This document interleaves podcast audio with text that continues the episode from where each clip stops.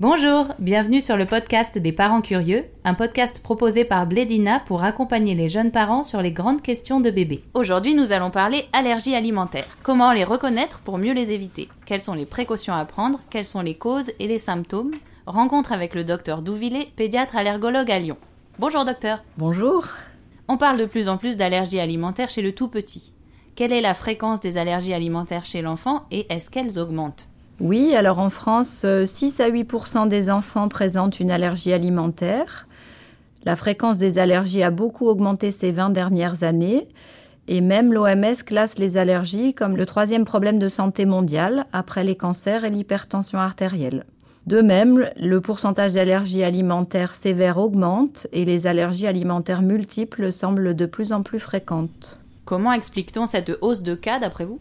Alors parmi les raisons invoquées dans cette augmentation de la fréquence des allergies alimentaires et respiratoires également, on retrouve la modification des habitudes de consommation avec l'internationalisation de la cuisine.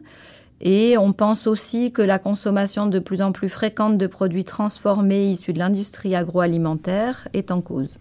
Pour essayer de mieux comprendre, pouvez-vous nous expliquer ce qu'est une allergie alimentaire et comment et pourquoi devient-on allergique? Alors l'allergie alimentaire est une réaction anormale, inadaptée et excessive de l'organisme suite à l'ingestion d'un aliment. En temps normal, les aliments sont bien tolérés, mais pour une raison inexpliquée, parfois, le système immunitaire les considère à tort comme des ennemis. C'est donc une perte de la tolérance naturelle pour les aliments. Classiquement, pour que la réaction allergique se produise, il faut que le corps humain ait déjà été en contact au moins une fois avec l'allergène en cause, et ce premier contact n'entraîne pas de réaction, c'est ce qu'on appelle la sensibilisation. Donc ça, c'est la définition de l'allergie alimentaire. Qu'en est-il des intolérances alimentaires dont on entend aussi beaucoup parler Et est-ce également une forme d'allergie? Oui, tout à fait. C'est un terme qu'on utilisait au départ. On parle maintenant plutôt d'allergie retardée, car les symptômes surviennent plus tardivement après l'ingestion de l'aliment, mais il s'agit aussi d'une allergie. En fait, les mécanismes cellulaires ne sont pas les mêmes et les symptômes sont plus trompeurs, avec souvent d'ailleurs une errance diagnostique. Chez le petit nourrisson, la forme la plus fréquente est l'allergie retardée aux protéines du lait de vache, qui se manifeste au bout de quelques jours, voire plusieurs semaines, avec des pleurs importants, un reflux sévère, une diarrhée, une constipation, parfois une mauvaise prise de poids, de l'eczéma ou du sang dans les selles. Donc, comme vous le voyez, ce sont des symptômes très divers et il n'y a pas d'examen complémentaire pour confirmer le diagnostic. Celui-ci sera fait par le médecin à l'interrogatoire en précisant le type et la chronologie des symptômes et surtout devant la disparition des symptômes après un régime sans protéines de lait de vache pendant 2 à 4 semaines. Par quoi est remplacé le lait de vache en cas d'intolérance ou d'allergie avérée? Si le bébé ne peut recevoir le lait de sa maman, ce qui est le cas le plus fréquent, on aura recours à un lait de régime appelé hydrolysa de protéines, délivré en pharmacie sur ordonnance. Il couvrira parfaitement les besoins nutritionnels du bébé et il en existe différents types, épaissis ou non.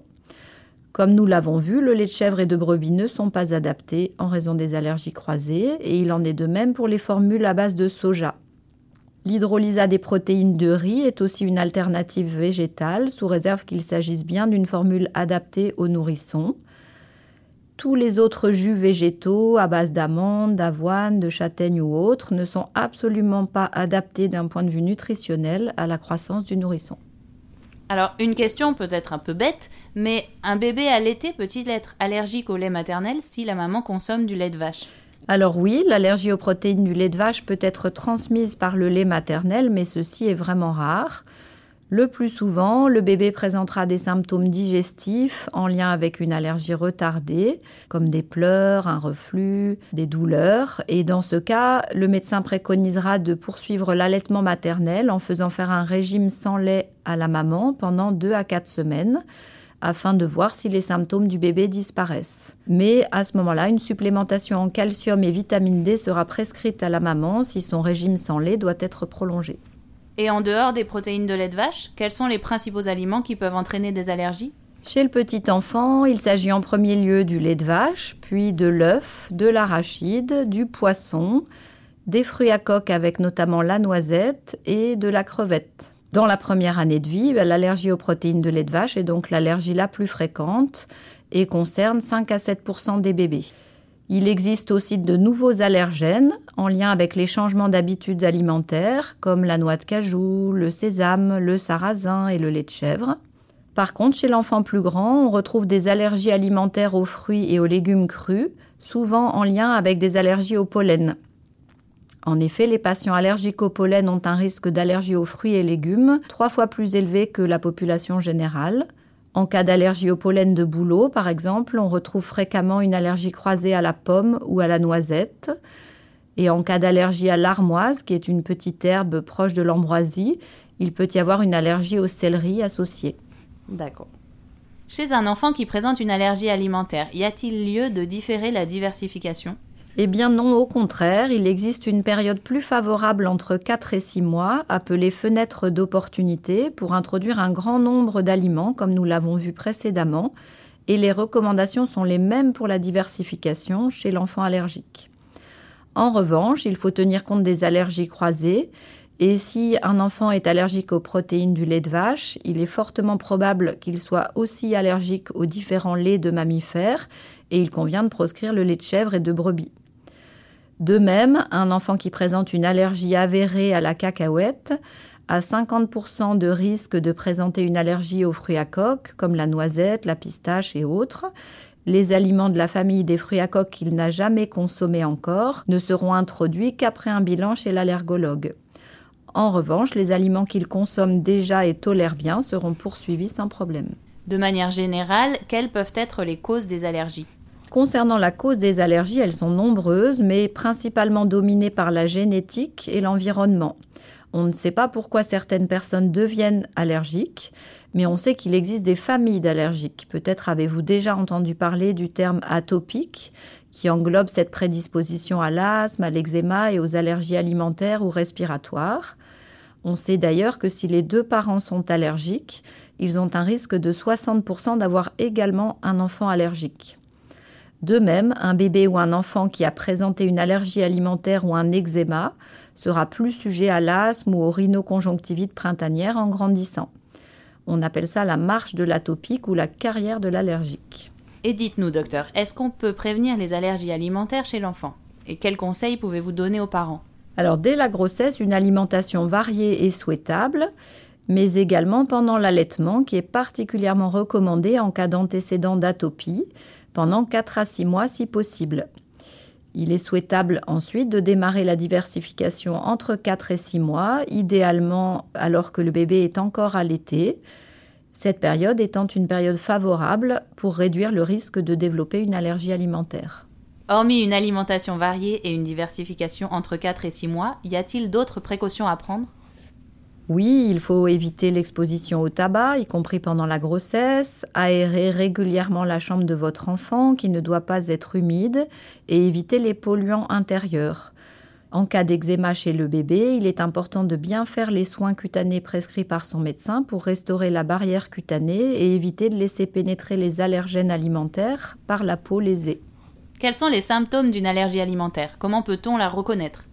Alors l'allergie alimentaire peut s'exprimer de différentes façons sur la peau, le tube digestif et les voies respiratoires. En général, les symptômes apparaissent rapidement après la fin du repas, dans un délai de quelques minutes à quelques heures, mais très rarement au-delà de 2 à 3 heures.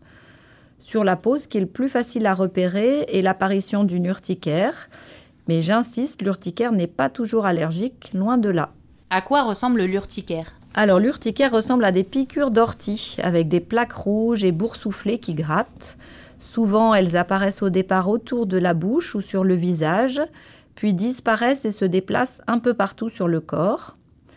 Parfois il peut y avoir un œdème du visage, voire un œdème de Quink, qui correspond à un œdème des voies aériennes pouvant gêner la parole mais aussi la respiration et la déglutition.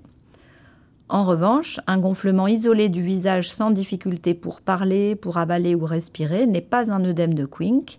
Ça peut être très impressionnant chez votre enfant, mais ce n'est pas grave. Vous parliez aussi de symptômes au niveau digestif et des voies respiratoires. Oui, tout à fait. Au niveau digestif, l'allergie alimentaire peut se manifester sous la forme de maux de ventre, de nausées, de vomissements ou diarrhées. Et au niveau des voies respiratoires, le nez peut être bouché avec des éternuements, les yeux peuvent être rouges, larmoyants et gonflés, et quand les poumons réagissent, l'enfant peut faire une crise d'asthme.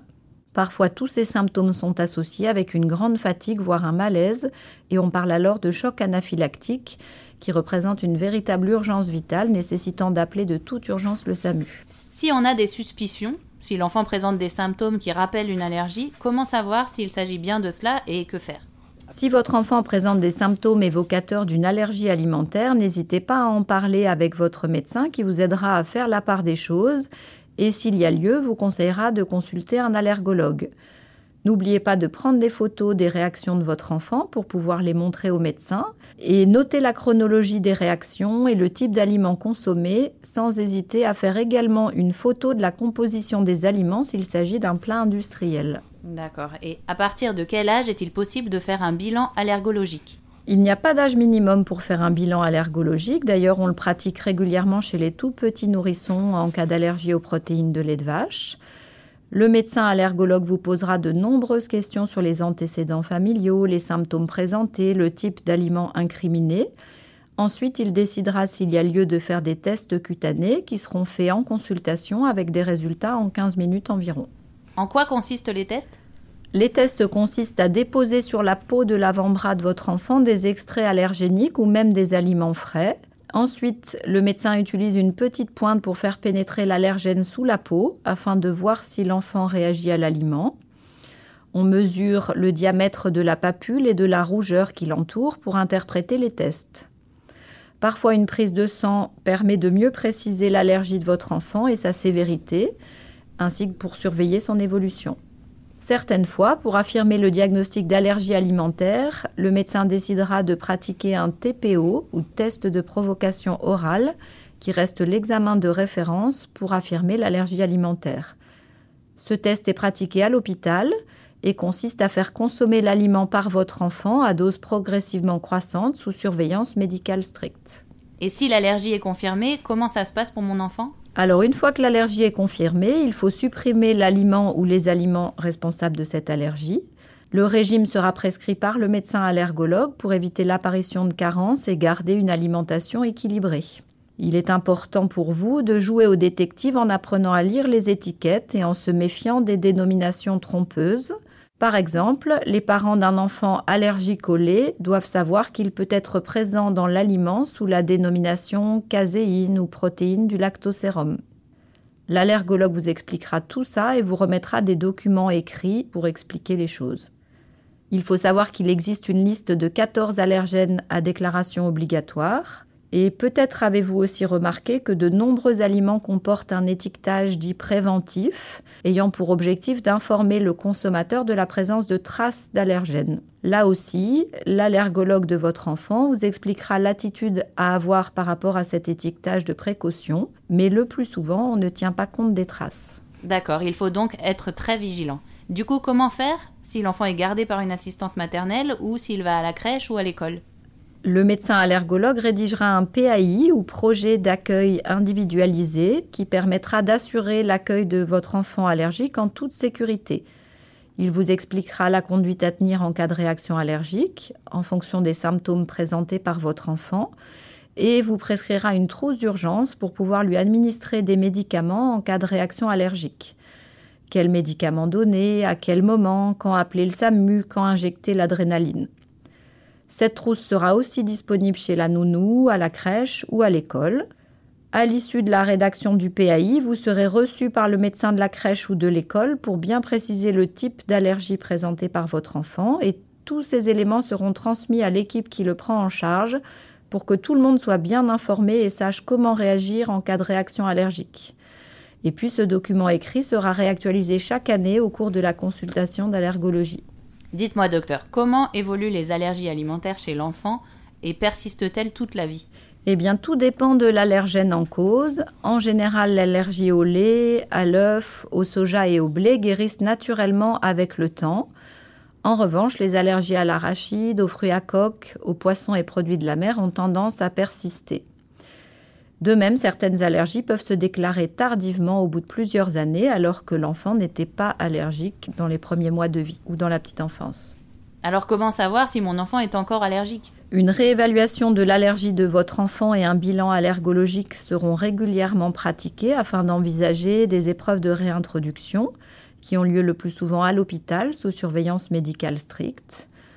Au cas par cas et surtout dans les formes d'allergie retardée, l'aliment sera réintroduit progressivement à la maison en suivant un protocole prescrit par l'allergologue et adapté à votre enfant.